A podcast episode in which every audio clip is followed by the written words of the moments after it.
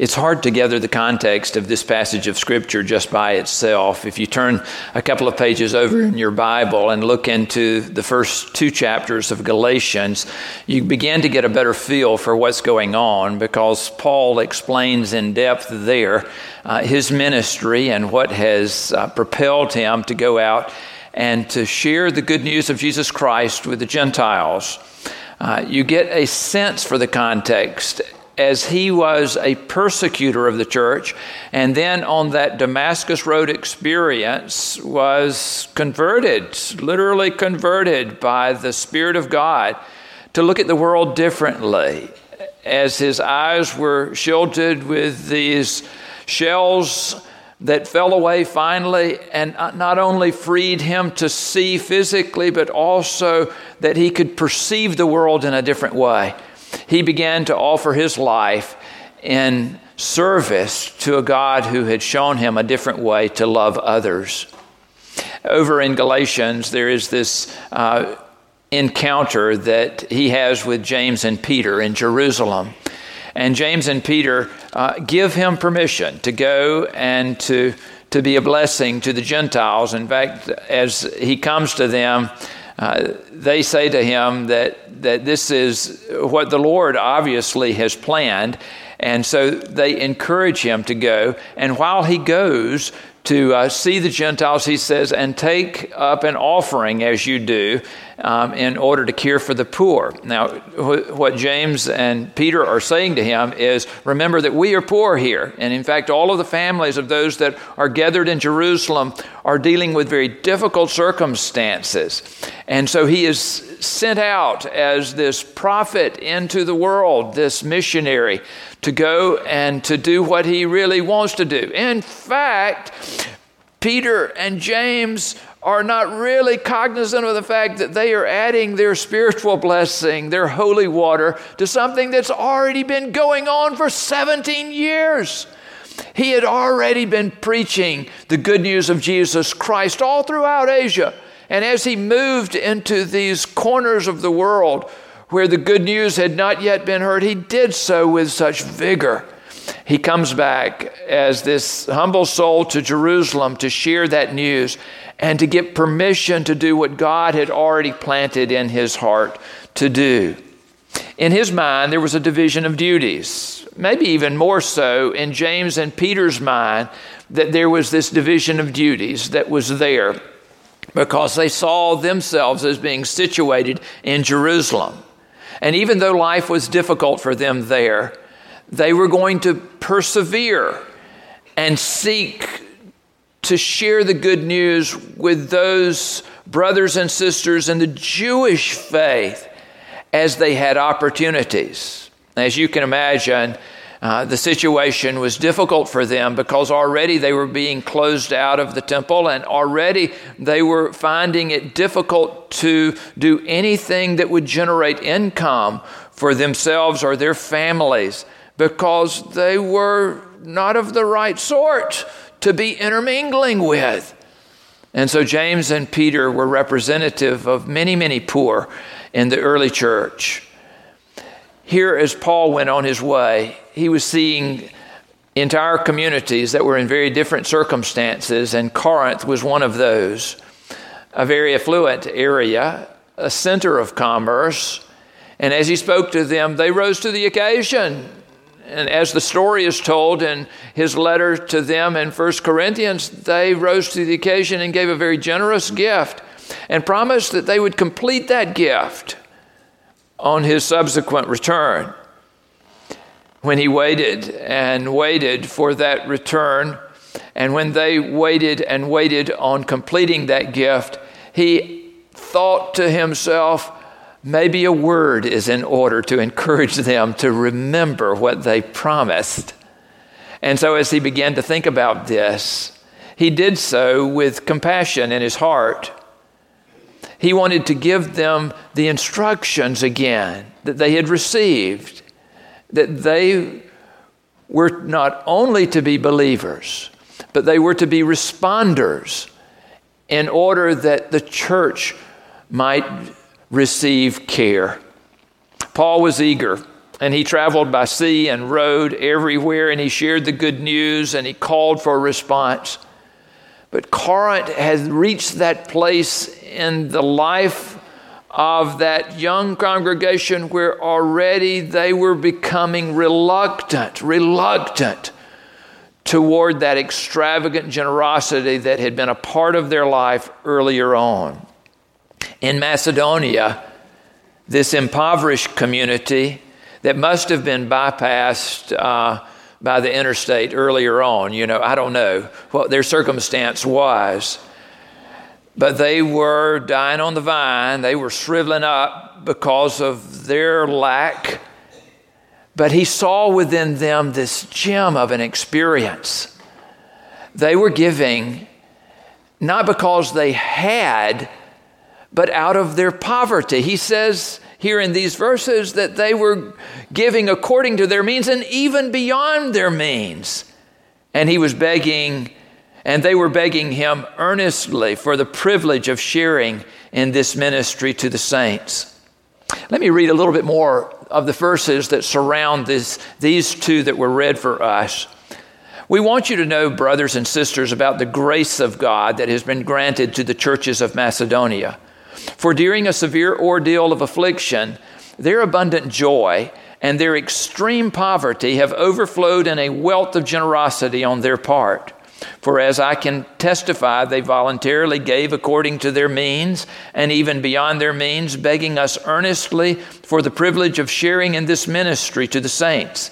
And this not merely as we expected, they gave themselves first to the Lord and by the will of God to us so that we might urge Titus that as he had already made a beginning, so he should also complete this generous undertaking among you. Now, as you excel in everything, in faith and in speech, in knowledge and utmost eagerness, and in our love for you, so we want for you to excel also to this generous undertaking. I do not say this as a command, but I am testing the genuineness of your love against the earnestness of others. For you know the generous act of our Lord Jesus Christ, that though he was rich, yet for your sakes he became poor, so that by his poverty you might become rich. And in this matter, I am giving my advice. It is appropriate for you who began last year not only to do something, but even to desire to do something. Now finish doing it. The instructions from Paul are very pointed and yet they are filled with such truth. This group from Macedonia was actually begging for the chance to participate in a need that they saw and that they had heard about. They were begging for the opportunity to participate. Can you get a picture of this in your mind? That they were so thrilled with the opportunity to be called followers of Christ that everything in them welled up for joy. You remember that 100th Psalm and how in that second verse it expresses, Serve the Lord with gladness. They had glad hearts. They understood what it meant to be happy in the Lord. Do you remember when Jesus was at his Last Supper with the disciples? And where, after he had knelt down before them, he had bathed their feet, he had stood up and he had shared with them around that table. And one of the things that he said to them was, I've said this to you that my joy may be in you and that your joy may be complete. Why? Because he knew that it was a human tendency to leave that part of it behind. He knew that, that in certain situations of our need, especially, it is hard for us to get very clear how it is that God could work anything out to bless both those that are needier than we are and we ourselves. I remember as a young pastor uh, exploring the corners of Miller County years ago. There were many poor people in Miller County. And I went down many a dirt road to make visits to that congregation. Now, there were wealthy people there too. But I was so stunned by how underprivileged in terms of money, the many were that lived off on these side roads. One family I particularly visited who were very elderly, this couple, their daughter lived with them to take care of them in their old age. And Evelyn and Roussel, they, they were just, just salt of the earth people. But it was their heart to do what was right. As I came to visit them, I was about to leave after having had a prayer, and the daughter came to me. She said, Wait a minute, preacher. And she went over to the bureau and she grabbed something, and I realized it was a little envelope with money in it. And she came to me, and I know she must have seen reservation in my eyes because this couple did not need to give anything to the church. They were so poor. And she said, she said, but you must take it. She said, they would be very unhappy if you did not. And I thought, how precious this is that this poor family wished to participate. And my thoughts went to Macedonia and how they begged for the opportunity to participate in what God was doing through the Apostle Paul. This is not a command. And this is where some people get it so wrong. It seems difficult to go through days in which we talk about stewardship one Sunday after another. It almost seems as if this is some manipulation of the way in which it should be, this command that is being given in order that it might help us all to give. And I certainly don't want to take too much of that away because your giving is necessary. But more importantly than that, it is my desire for you that all of us discover the joy, this enormous generosity, this extravagant generosity that is filled with happiness that drives us. This divine energy is among the Macedonian believers. Their excitement and their inspiration is tangible. It's not unlike what you and I experienced during the season of Advent and as we approach Christmas.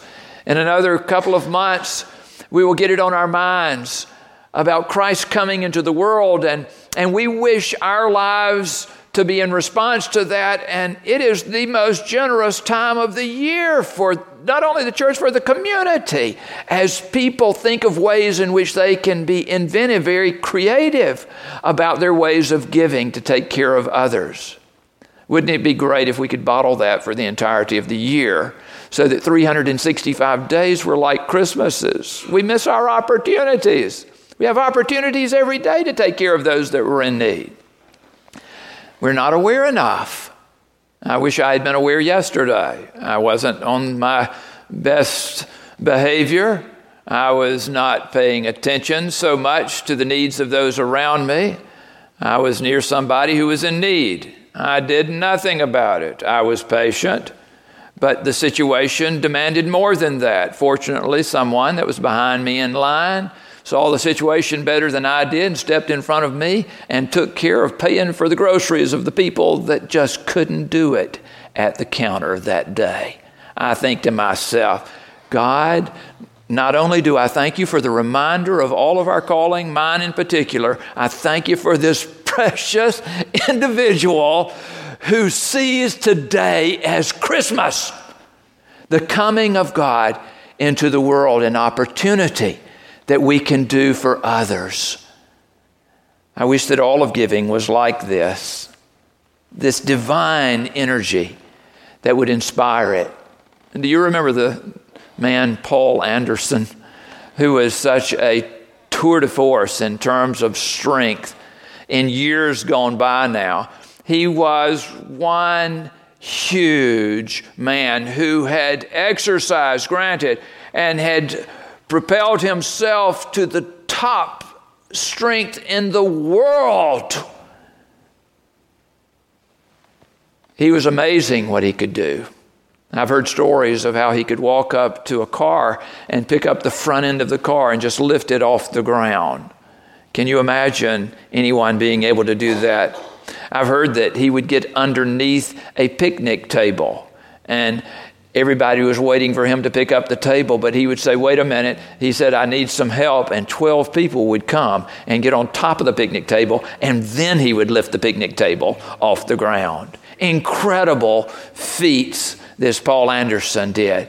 But I tell you, the thing that is going to be most favorably remembered throughout the church, not only for the centuries to come, but perhaps millennia, is that Paul Anderson had a heart of gold and he cared for those who had so little. And he developed a youth home in which he just loved people who did not understand fully what family could possibly be. Oh, if we had the heart the heart for giving as the Macedonians, as Paul Anderson understood to have. How would it change us? This divine energy for effective action, these glimpses of heaven that would begin to appear around us because we are so infused with heaven, we would have it no other way. Our spontaneity. The parable of the mother with five cookies goes like this The mother was sitting at the table, supper was over. She went over to the counter and got a platter with five cookies and set it back in the middle of the table. Uh, all there looked with eagerness upon those. There were five in the family. Her husband sat beside her, and there were three children there as well. The father and the family reached and grabbed a cookie. He began to savor it immediately and she looked with pleasure as he began to eat his cookie. The three children in concert grabbed their cookies and they were gone before you could say, Go. The mother had reached over to take her cookie as well and then glanced at the father who was still savoring his cookie. And she looked at the children who were cookieless. They were cookie poor at this point. And she thought, I'll break my cookie in half.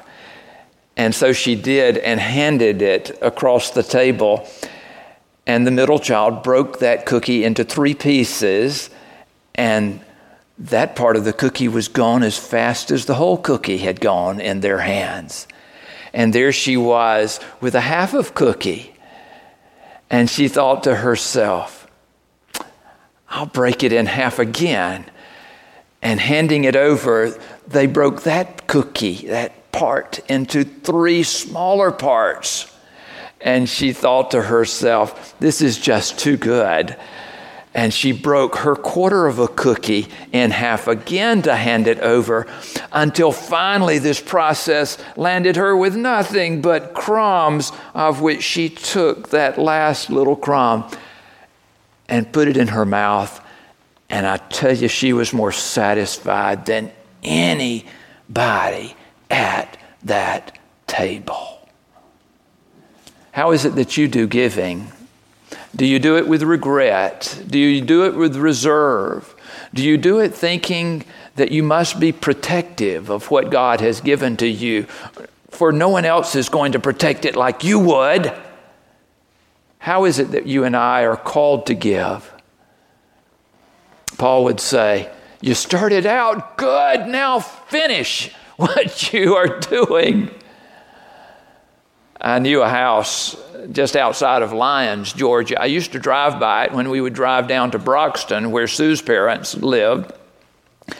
I would go by it and I would think to myself when we first saw it, this is a beautiful, it's a large house, and it is in the process of construction but I went by it again and saw nothing going on. I went by it five times, ten times. Grass began to grow up all around it and even in the midst of it because it was not sheltered even completely yet. And I watched as I drove past it a hundred times or more, and nothing ever changed about that house. It was just sitting there. I don't know the situation.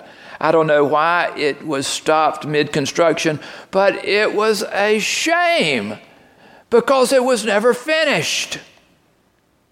And where are you with all of this? Do you see your love for Christ as it was in its infancy, and how very divine it was, how filled with energy. Can you hear Paul's call to complete what God has started? And I like this fourth verse in particular in this passage, begging us earnestly for the privilege of sharing in this ministry to the saints. The Greek word there is koinonia. Perhaps you've heard that word before. Koinonia, which we usually translate as community, but is far, far more than that. It has to do with Christian community and caretaking of each other to the point that we see our resources as being connected one to the other. This is what Paul was putting into the minds of those in Corinth and had planted so well in Macedonia. This connection between those who lived at a distance from Jerusalem with those who were in Jerusalem, connecting the Jews with the Gentiles, and shouldering the responsibility in every day. I hope that you can hear our calling today. Jesus says that my joy may be in you and that your joy may be complete. And He is before us as the servant Lord, the one whose hands are still wet from having bathed His disciples' feet who wishes to give us the opportunity to be servants as well. As we mentioned earlier, and now have the opportunity, as we share together in the singing of our final hymn, I invite you to uh, bring your commitment card if you have prepared that, to bring it and to place it in one of the baskets at the corner of the altar rail. If you did not come prepared to fill out that card today, uh, I encourage you to think about it, pray over it, and fill it out. And you can bring it in tomorrow morning if you would like to in the church office, or you can bring it next week.